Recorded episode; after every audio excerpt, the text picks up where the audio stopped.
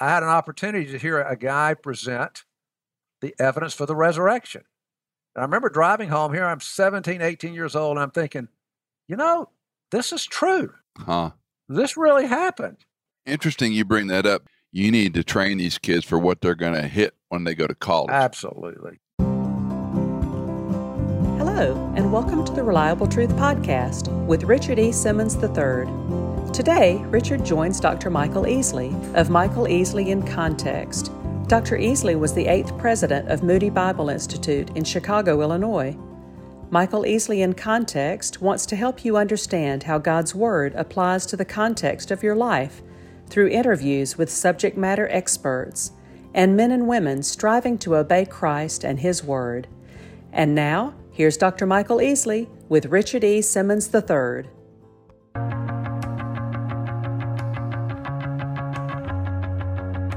Welcome to the broadcast. This is Michael Easley in Context, and I'm delighted to have my newer friend back on the broadcast, Richard Simmons, not the exercise guru, but the author who's uh, written 11 books and counting. And we're talking about a new book today on the existence of God, a collection of essays. And first of all, you know, it's always the obvious question everybody asks why write this book, Richard? What was it that said, okay, I need to put this one together? Well, I have always been enamored by books on apologetics. I think there's a reason for that in my own life because a particular book had such an impact in my own coming to Christ. I've often realized that to come to faith in Christ, first and foremost, you have to understand the message. You have to understand the gospel message. At the age of 11, I heard it and I, I was moved by it. I understood it, but I didn't want it. My heart was kind of, as, as Paul says, was stubborn and unrepentant. In high school, I had an opportunity to hear a guy present the evidence for the resurrection. And I remember driving home here, I'm 17, 18 years old, and I'm thinking, you know, this is true. Huh. This really happened. And I never really thought about that. And yet I still wasn't ready Right. to surrender. Then, as a junior in college, one of my good friends who was a Christian and I was not, we drove down to Disney World. It just opened. It shows you how old I am. But he had us listen to these cassette tapes, and I'd never even seen a cassette tape on Josh McDowell's Evidence That Demands a Yep. Verdict. And I was absolutely blown away. And two or three days later, he was asleep. I got on my knees and I waved the white flag and I surrendered. But I look back and realize how that book and how apologetics played such a role in my life. Now, I've written two other books on apologetics, one about 30 years ago um, called Remembering the Forgotten God, and then one on the validity of the Bible. But I've always wanted to write a book presenting the evidence for God because what I've learned is all the reading that I've done, I've come to the conclusion that the evidence for God is compelling. Mm. It's very powerful. The problem is, so many of the books that are written on the existence of God are so weighty and so heavy and so hard to understand. So, what I, I wanted to do was write a very well researched book that was easy to understand so that a 17 year old could read it and really get it. And so that's really what I sought to do. It's 57 short essays that can be read in five to 10 minutes, divided into 10 sections, such as, you know, the issue of evil, the issue of meaning. And so that was my desire. But what really sped it up and actually producing the book was what I saw as the rise of atheism in our country. You know, Gallup came out with a, basically a study saying that atheism is truly on the rise, and where it's on the rise most is our young people. And so that really kind of got me. Also, Pew Research and Fuller Seminary did an interesting study. They recognized that a lot of young people who grow up in Christian homes, who grow up in the church, when they get off to college or when they get into their 20s, they lose their faith. And so they assemble a number of these young people and ask them a simple question How did that happen? And one of the largest response they got back was, We had questions and doubts about our faith growing up, and nobody ever answered them. Nobody ever gave us any satisfactory response. I'm not sure what the parents might say or the youth directors might say. You might, you know, just have faith, but we need to give them answers when they have them.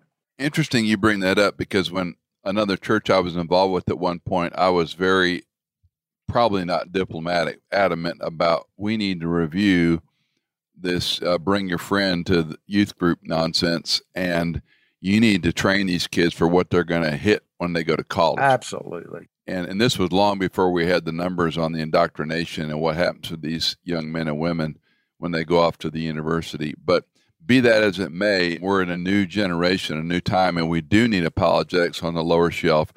I was intrigued just scanning again the first few chapters. You quote Mortimer Adler, Sam Lewis, all these guys that I've read over the years, and especially uh, Sam Harris, rather. I was so infuriated. I think the last time you and I talked, we chatted about Sam Harris's influence, and here this guy is a angry atheist, Angry. and he's got this New York Times, you know, megaphone, and I was encouraged and intrigued that you know you mentioned well researched. You've read his books on humanism and so forth and so on. In fact, Sam, I think Sam Harris does one of the better gospel presentations in his first chapter than most Christians. yeah, I have not read that one that you just mentioned. That's pretty interesting. he doesn't believe it, Yeah. but it was great. Yeah. the hard part about so many of these things is what do we talk about, Richard? But I just did a whole bunch of podcasts on evil and where is God and why suffering and why injustice.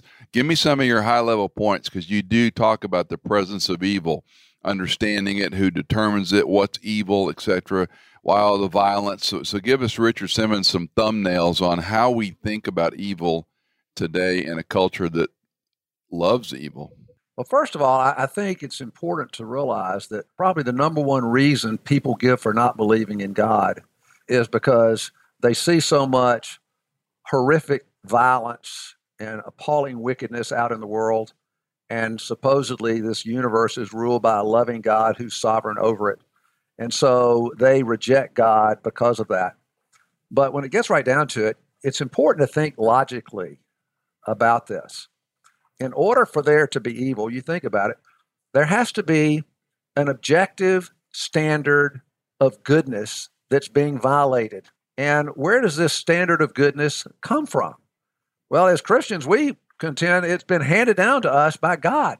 But if there's no God, then where do we get this standard of goodness in which we can define evil? And if there's no God, then human beings have to come up with the answer. Uh, some people say you got to come up with your own morality. But when it gets right down to it, if God does not give us these objective standards, it's got to come from human beings. And who should those human beings be? Well, usually they're the people that are in power. But where you run into problems is when the people in power are named Adolf Hitler or Joseph Stalin or Vladimir Putin.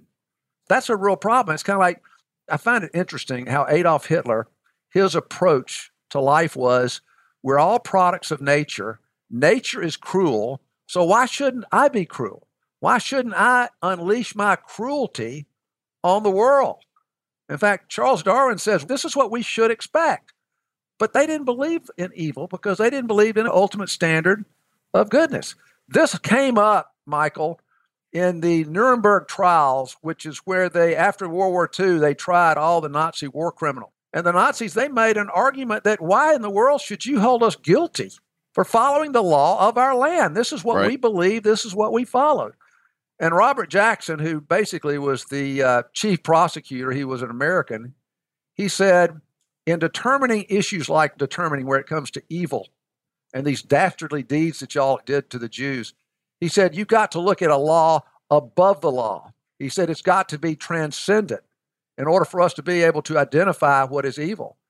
And because of that, they were all found to be guilty. I think this is a really significant part of this argument or this issue is what is a human being? If a human being is nothing more than a product of nature, a mass of chemicals, is nothing but physical, then why not eliminate him? I mean, he's no different than uh, uh, maybe a cattle in a slaughterhouse, or you go duck hunting and shoot a bunch of ducks, or deer hunting and shoot deer. And so that's kind of the argument that so many people believe is that because there is no God, there's no value to human life. But the problem is, is that we recognize that human beings have great value. I mean, think about the people that you love, your wife, your children. And to say that human life has no value basically is a massive contradiction. I tell you one a story that I tell. This I find this kind of interesting. One of the stories that I tell in the book is about a, a woman whose name was Andrea Dilley. and she grew up in Kenya with missionary parents, and so she was around Christianity all of her life. But she noticed just how the people in Kenya were so horribly treated, and how life was so painful for them. And she began to wonder about where is God in all of this. In fact, then she left her parents when she got into her 20s and she lost her faith completely. And one night she was discussing with this young man who also was an atheist, but he was very consistent in his beliefs. She was arguing that human beings are of great importance and she believed in human rights and justice. And he says, that does not exist in a world where there is no God. And they were getting into this, and it, it dawned on her, Michael, right in the middle of this conversation. She said, I was arguing with this man from a theistic worldview. And I realized wow. that I couldn't make these arguments if I was an atheist. and she says, I left the church and I left the faith because of evil and human injustice, but I came back to the faith for the very same reason. You can't make can't those make arguments it. unless wow. you're a theist. Wow. So we have a problem today, Richard, that we have unbridled crime in the streets. We have uh, DAs and states giving convicted felons a free pass out of prison because the system was co opted and unjust and unjust and discriminatory and fill in a blank. People commit evil, yet there's no consequence. Why should I believe in this God when evil people run free and the poor Asian lady who is just trying to get to her apartment in New York is clocked by the forearm from some person and brain damaged. Yeah, it's interesting as you ask that because C.S. Lewis says this, and a number of people believe this that if there is no God, he agreed, there is no evil. And so we shouldn't be complaining when things like this happen. But if you recognize pure evil and appalling wickedness, you have to recognize that there's this standard of goodness. And as Lewis says, it makes a powerful argument for the existence of God and not against it. Let's let's move on because you've got a lot of great stuff here. Let's talk about the category called the meaning of life, where you address atheism and the meaning of life, theism. You know, funny you should talk about theistic evolution. I was raised Roman Catholic, and I was a theistic evolutionist, and I could argue it even as a junior high kid better than some college grads because I was, you know, I knew something, right? And yeah. it was that same comment slash question from a friend of mine. If God made Adam in his image, how do you deal with theistic evolution? And that set me on my heels. But anyway, that's for another time. Let's talk about okay. Uh, let's talk about some of these things. The meaning of life. What's life all about? Is that all there is? Yeah. You know, I think all thoughtful atheists recognize or believe and have to acknowledge that life is pointless, life is meaningless. Because in order for there to be meaning in life, there has to be someone that designs us such that bestows meaning and purpose on our lives. And so you pretty much have to acknowledge that if there is no God, life is absurd, life is pointless, and it's, it's difficult to live that way. I will tell you this the first time I ever really thought about this was I, I don't know if you ever watched any of Woody Allen movies. I was probably in my mid 20s and I saw this movie called Play It Again, Sam. Allen believed because life was so absurd and pointless, the only way to deal with it is through humor. And so Allen plays this character who's he's a lonely single man and he's looking for a wife. And he goes into the Guggenheim Museum.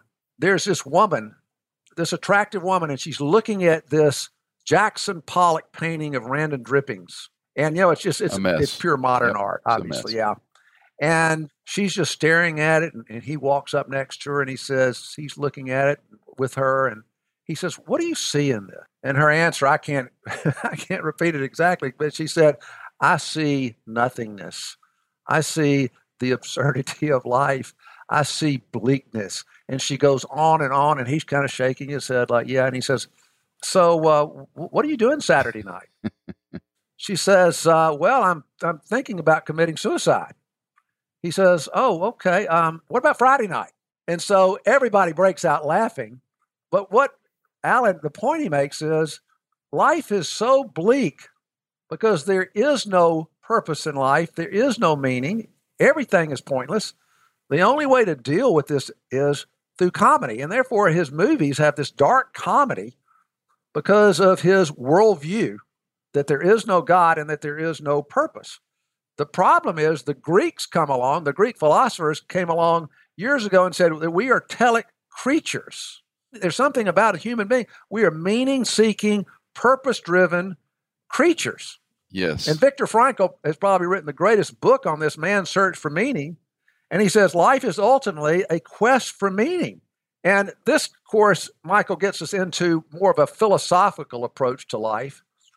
And it's about answering the big questions. And the big questions are who am I? Why am I here? What's the reason for my earthly life? And what's my ultimate destiny when this life is over? And it's interesting to compare the two worldviews, the godless worldview with the biblical worldview, in answering those questions. For instance, if there is no God and you ask the question, Who am I? Like I said a few minutes ago, I'm just a mass of chemicals. My life is nothing but matter. Why am I here? I'm here for no reason. I'm an accident. I'm just, you know, I guess I got to make my own meaning because there's no ultimate meaning for my life. And then what happens when I I die? What's my ultimate destiny? I go into everlasting nothingness. That's the response to meaning when it comes to the godless worldview. But you turn to the biblical worldview, and it answers these questions powerfully, very powerfully. Who am I? I'm a creature created in the image of God. My life has great worth and great importance. I am valued by God. Why am I here? The Bible gives us two clues. If you put them together and answers the question, I'm made in the image of God. Doesn't mean I'm God. I've got, I've been endowed with certain characteristics of God. And one of them is I'm a relational being. I'm to live and love relationships. Of course, people say, well, how do you know God's a relational being? Because God the Father, God the Son, God the Holy Spirit have been in relationship throughout eternity. And the second clue is uh, it says in 1 Corinthians 8 6, it says, we exist for Him. And Colossians says, we have been created through Him and for Him. So you put those two together, and God put us here to live in relationship with Him. And then finally, what is my ultimate destination when I die? Eternal life in the kingdom of God. And so Christianity, the biblical worldview, tackles these questions, and life can be so fulfilling. In fact, in uh, I love what it says in Colossians 2 9. It says, In Christ we have been made complete. You mentioned Frankl and you mentioned some existentialist authors. I was a student of Camus in college as well as Frankl. In fact, I got to meet Viktor Frankl. I got to hear him speak. Yep. And he was probably one of the last times he Get spoke. out of here. It was at SMU Library. And we drove up from Stephen F. Austin, where I was in college at the time, in Nacogdoches, group of us. No, I take that back. We were living in Dallas, uh, Fort Worth area at the time, and we went over to hear him speak. And he was mar- he was very precise. He goes, "I'm not Uh-huh. trying to give you meaning in life," and I thought that was pretty Christian. He was so close. It's like Elie Wiesel in Night when they're killing the Uh-huh. boy, and they're standing there as all these prisoners of war watching them murder this child.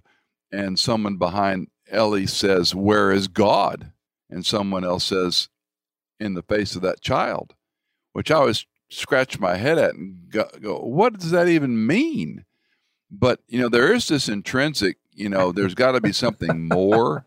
I know in, in the last time you and I talked was on your True Measure of a Man book. And one of the things we and I talked about was purpose. You just mentioned purpose. Right, right. So, just as a little sidebar digression, you work with a lot of guys my age and our age and older. Richard, these guys have a hard time finding purpose. So, put these two together for just a few minutes in your thinking. That's, that's kind of a profound uh, thought. Yeah, for so many men, they are looking for purpose in their identity. And so many men today get their identity based on what they do. Your job, yep, your company. And yeah, and when in reality, you're setting yourself up for great disappointment in life because it's just a matter of time before you're not able to perform up to your expectations. And this is a great struggle for men, Michael. is trying to figure out their, their lives. And that's why I'm of the belief that to really find yourself, to find your purpose, is that you have to find your identity in Christ. Basically, your worth and your value as a man is not based on your performance. God does not judge you or love you based on how well you perform in life.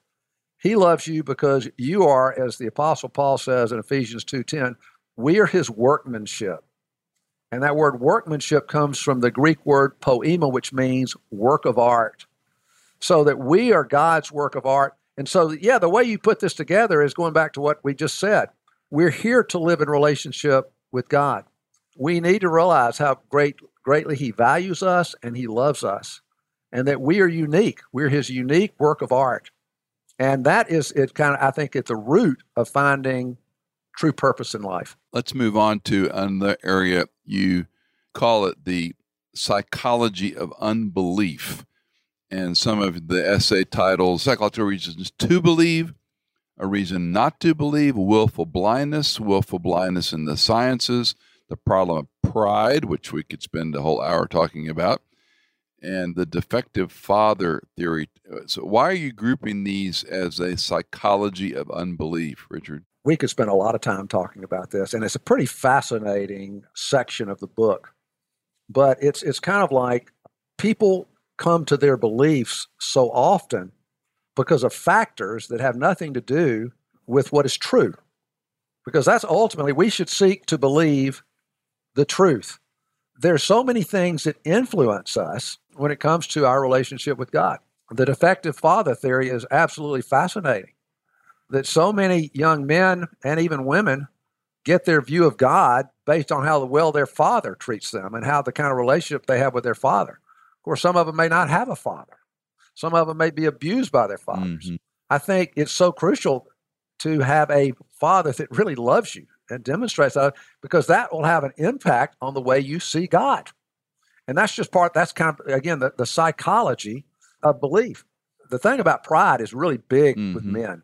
I talk about Paul Vitz in that section. Uh, he's a very famous psychologist, and he was an atheist up until the time he was 30. But he realized, why was I an atheist? He said, because I realized my professors that had such an impact on me.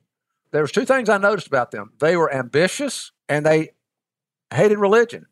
They had no belief in God. He says, so I wanted to please them and I wanted to live up to their standards. And so mm. I followed their, their views.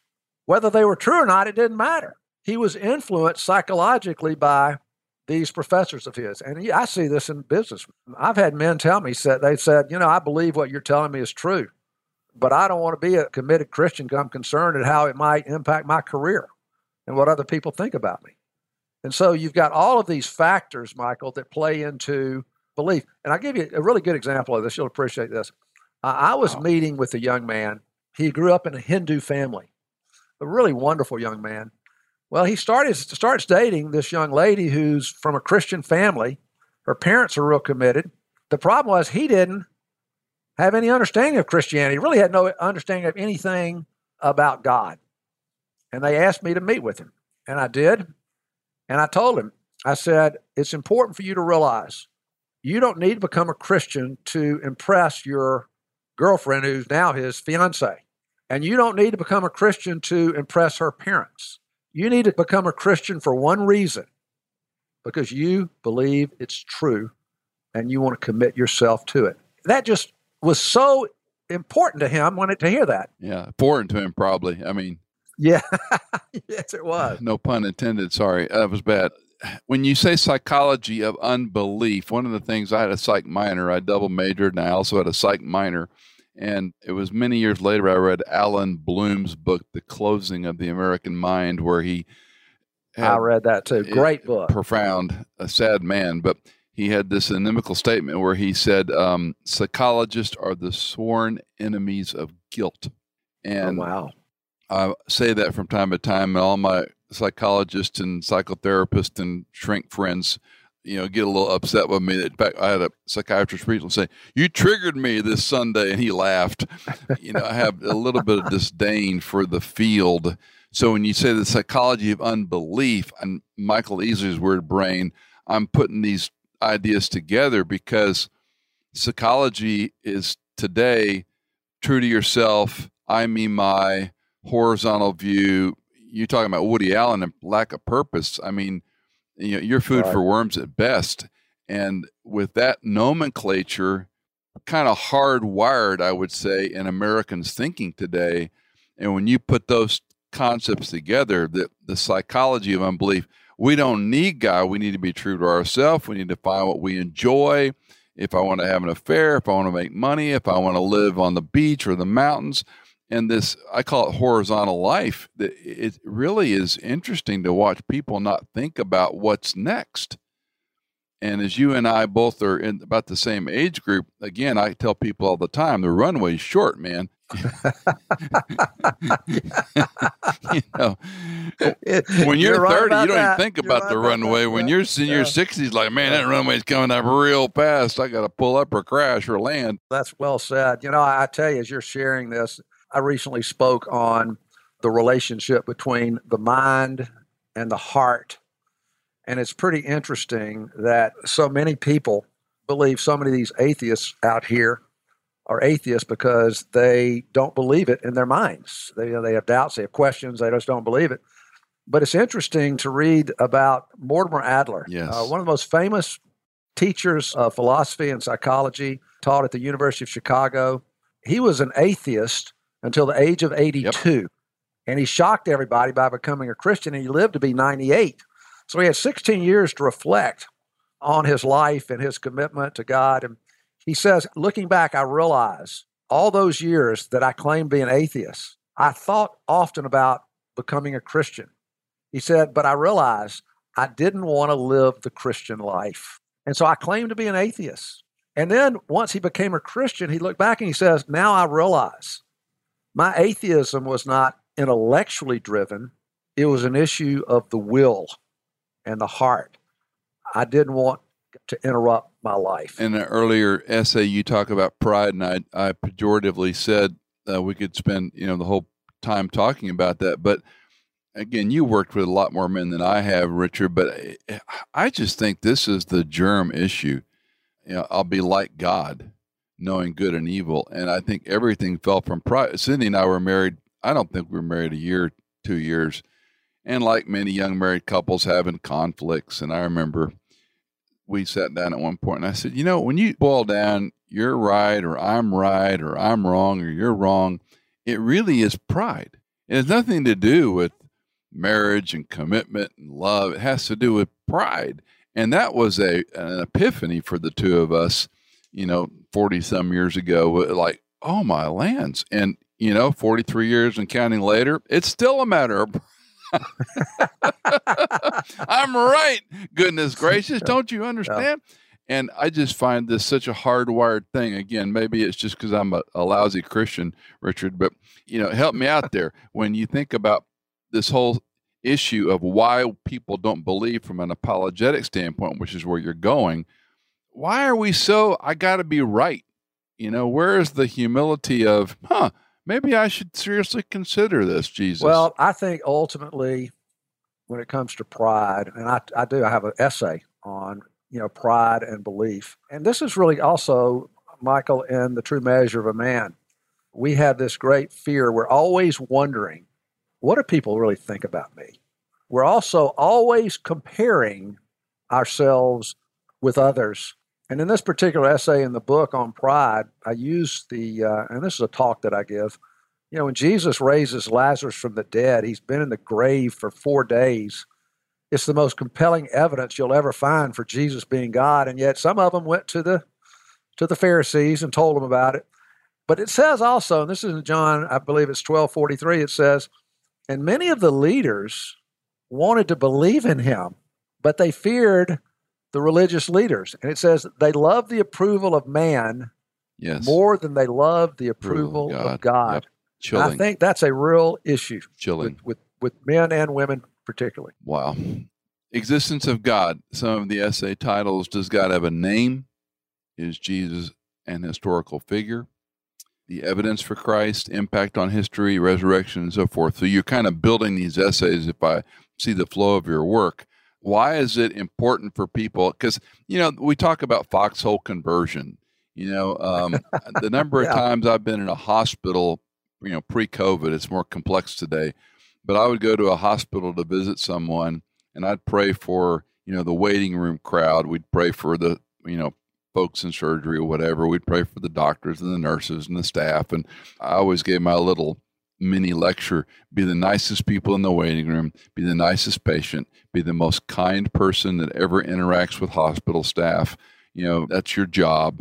And oh, goodness, 50% of the time, being conservative, someone would come up to me and ask me to pray for them just by seeing that.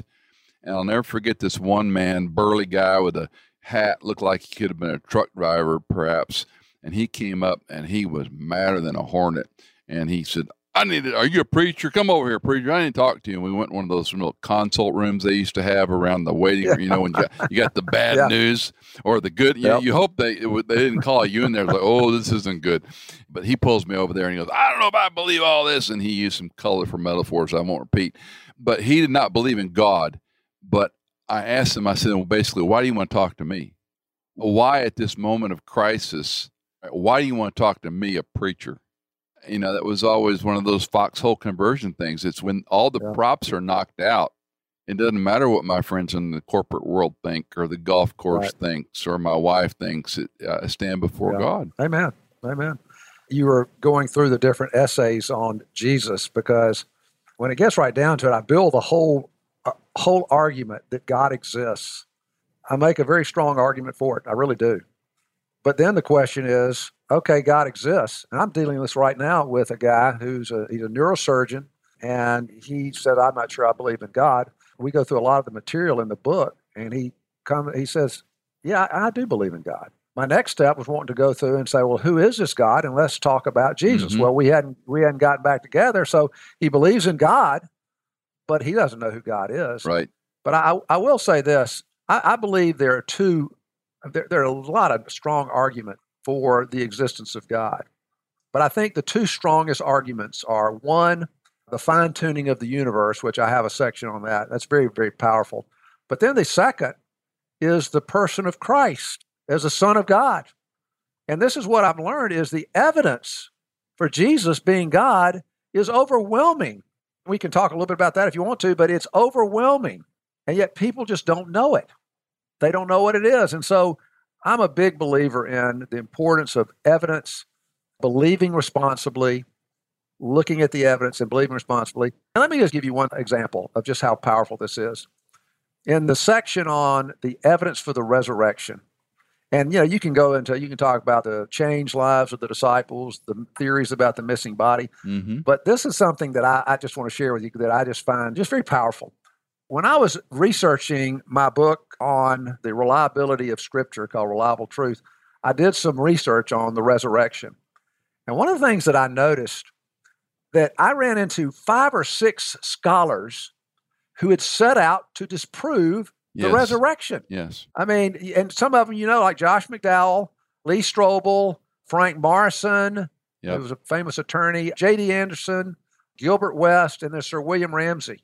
They all set out to disprove the resurrection. Now, Ramsay set out to discredit Luke, which in one sense would discredit the resurrection.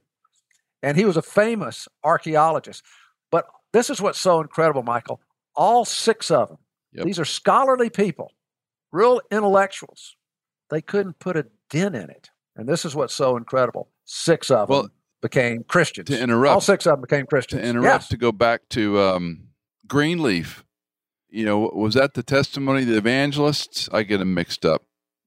I've slept. Yeah, Greenleaf. I, I'm f- I'm familiar with But- Greenleaf. I've read one of his books, but I, he's not. I didn't know he might be a seventh one. I didn't know that he he came to Christ that way. He was one, and I may have I may be mixing these stories up, and I don't know if it was Josh's books or whatever, but he was the one, and I read his book years ago. There was a student at Harvard, if memory serves, he was a law professor. He wrote The Laws of Legal Evidence. That was the book he wrote, The Laws of Legal Evidence, that was used in a compendium for law school. Yeah. And Yes. he said, you basically, you need to apply the very, you know, laws of legal evidence to the resurrection and he took like some time off and eventually a sabbatical and if memory serves a year and he went and, and he wrote, came back and wrote the testimony of the evangelist And basically, if I remember correctly, that was his conversion. And there is a Simon Greenleaf School of Law in California, I think. I'm not sure. You know, I, re- I remember that now. That was in Josh McDowell's book. He would be a seventh person that you could add to the check list. my details because you know some of these things in my brain they, they they really sound good in my head and they could be wrong but yeah evidence that demands a verdict was a remarkable accomplishment in that day for college campuses today of course we have a different college campus but let me try to land the plane on our short runway you gave Okay. two very compelling reasons for belief one being I, would call evidence not just scholarly but ontological argument. I mean there's some really good evidence but you talked about the person and work of jesus christ. Expand on that one a little bit. Why i mean he's a name in a book. Why is that somehow apologetic evidence richard that i should believe? Yeah, really good question. I always make this statement that if I had to go into a court of law and try to prove to a jury that Jesus was the Son of God, that he was God, I would make four arguments. One of them I just shared with you about the evidence for the resurrection.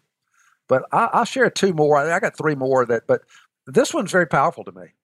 The impact he had on history.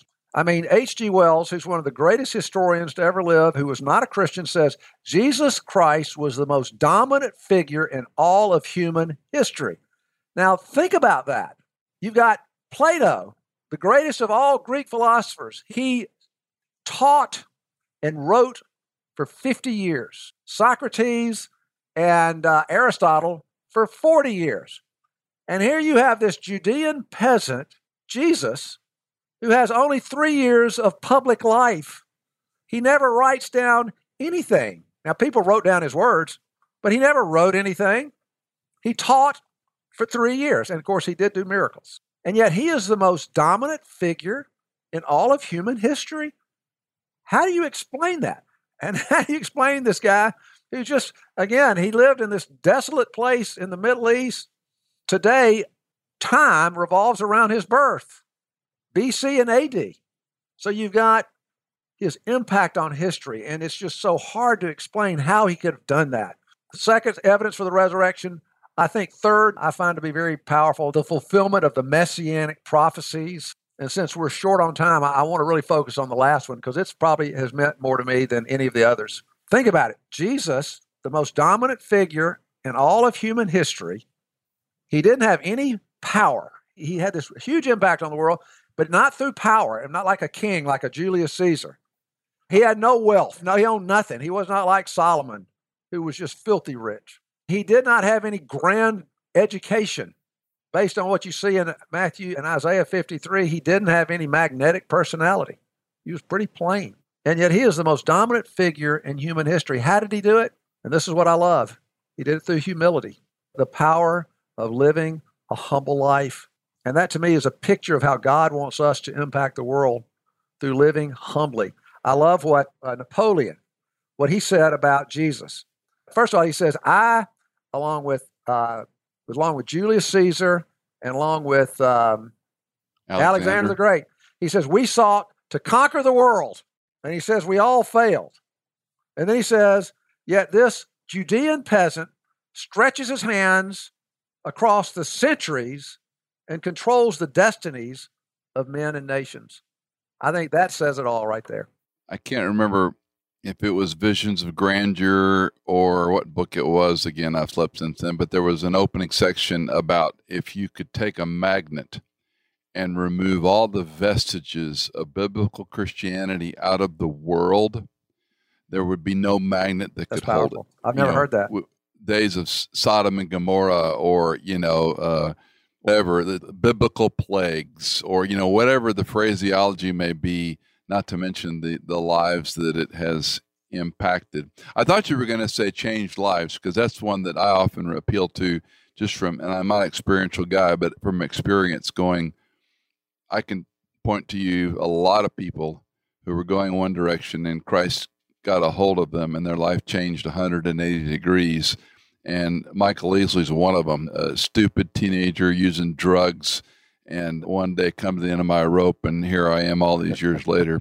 Richard Simmons, author of The Reason for Life, Power of a Humble Life, wisdom, sex at first sight, a life of excellence, the true measure of a man, reliable truth, safe passage, remembering the forgotten God, and now the book we're talking about today, Reflections on the Existence of God. All the information about Richard can be found in the show notes of the podcast as always.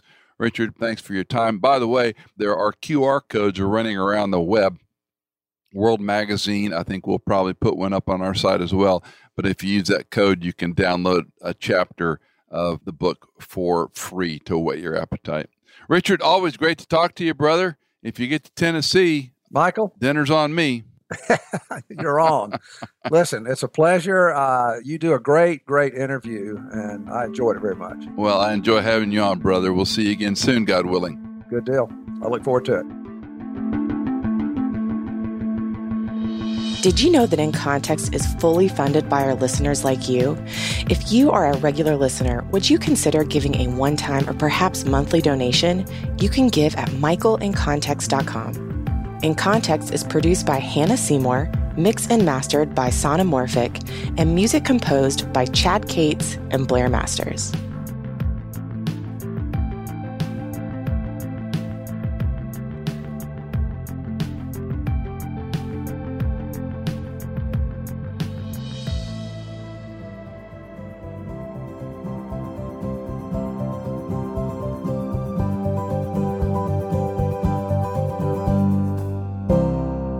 You've been listening to the Reliable Truth Podcast with Richard E. Simmons III, founding director of the Center for Executive Leadership in Birmingham, Alabama.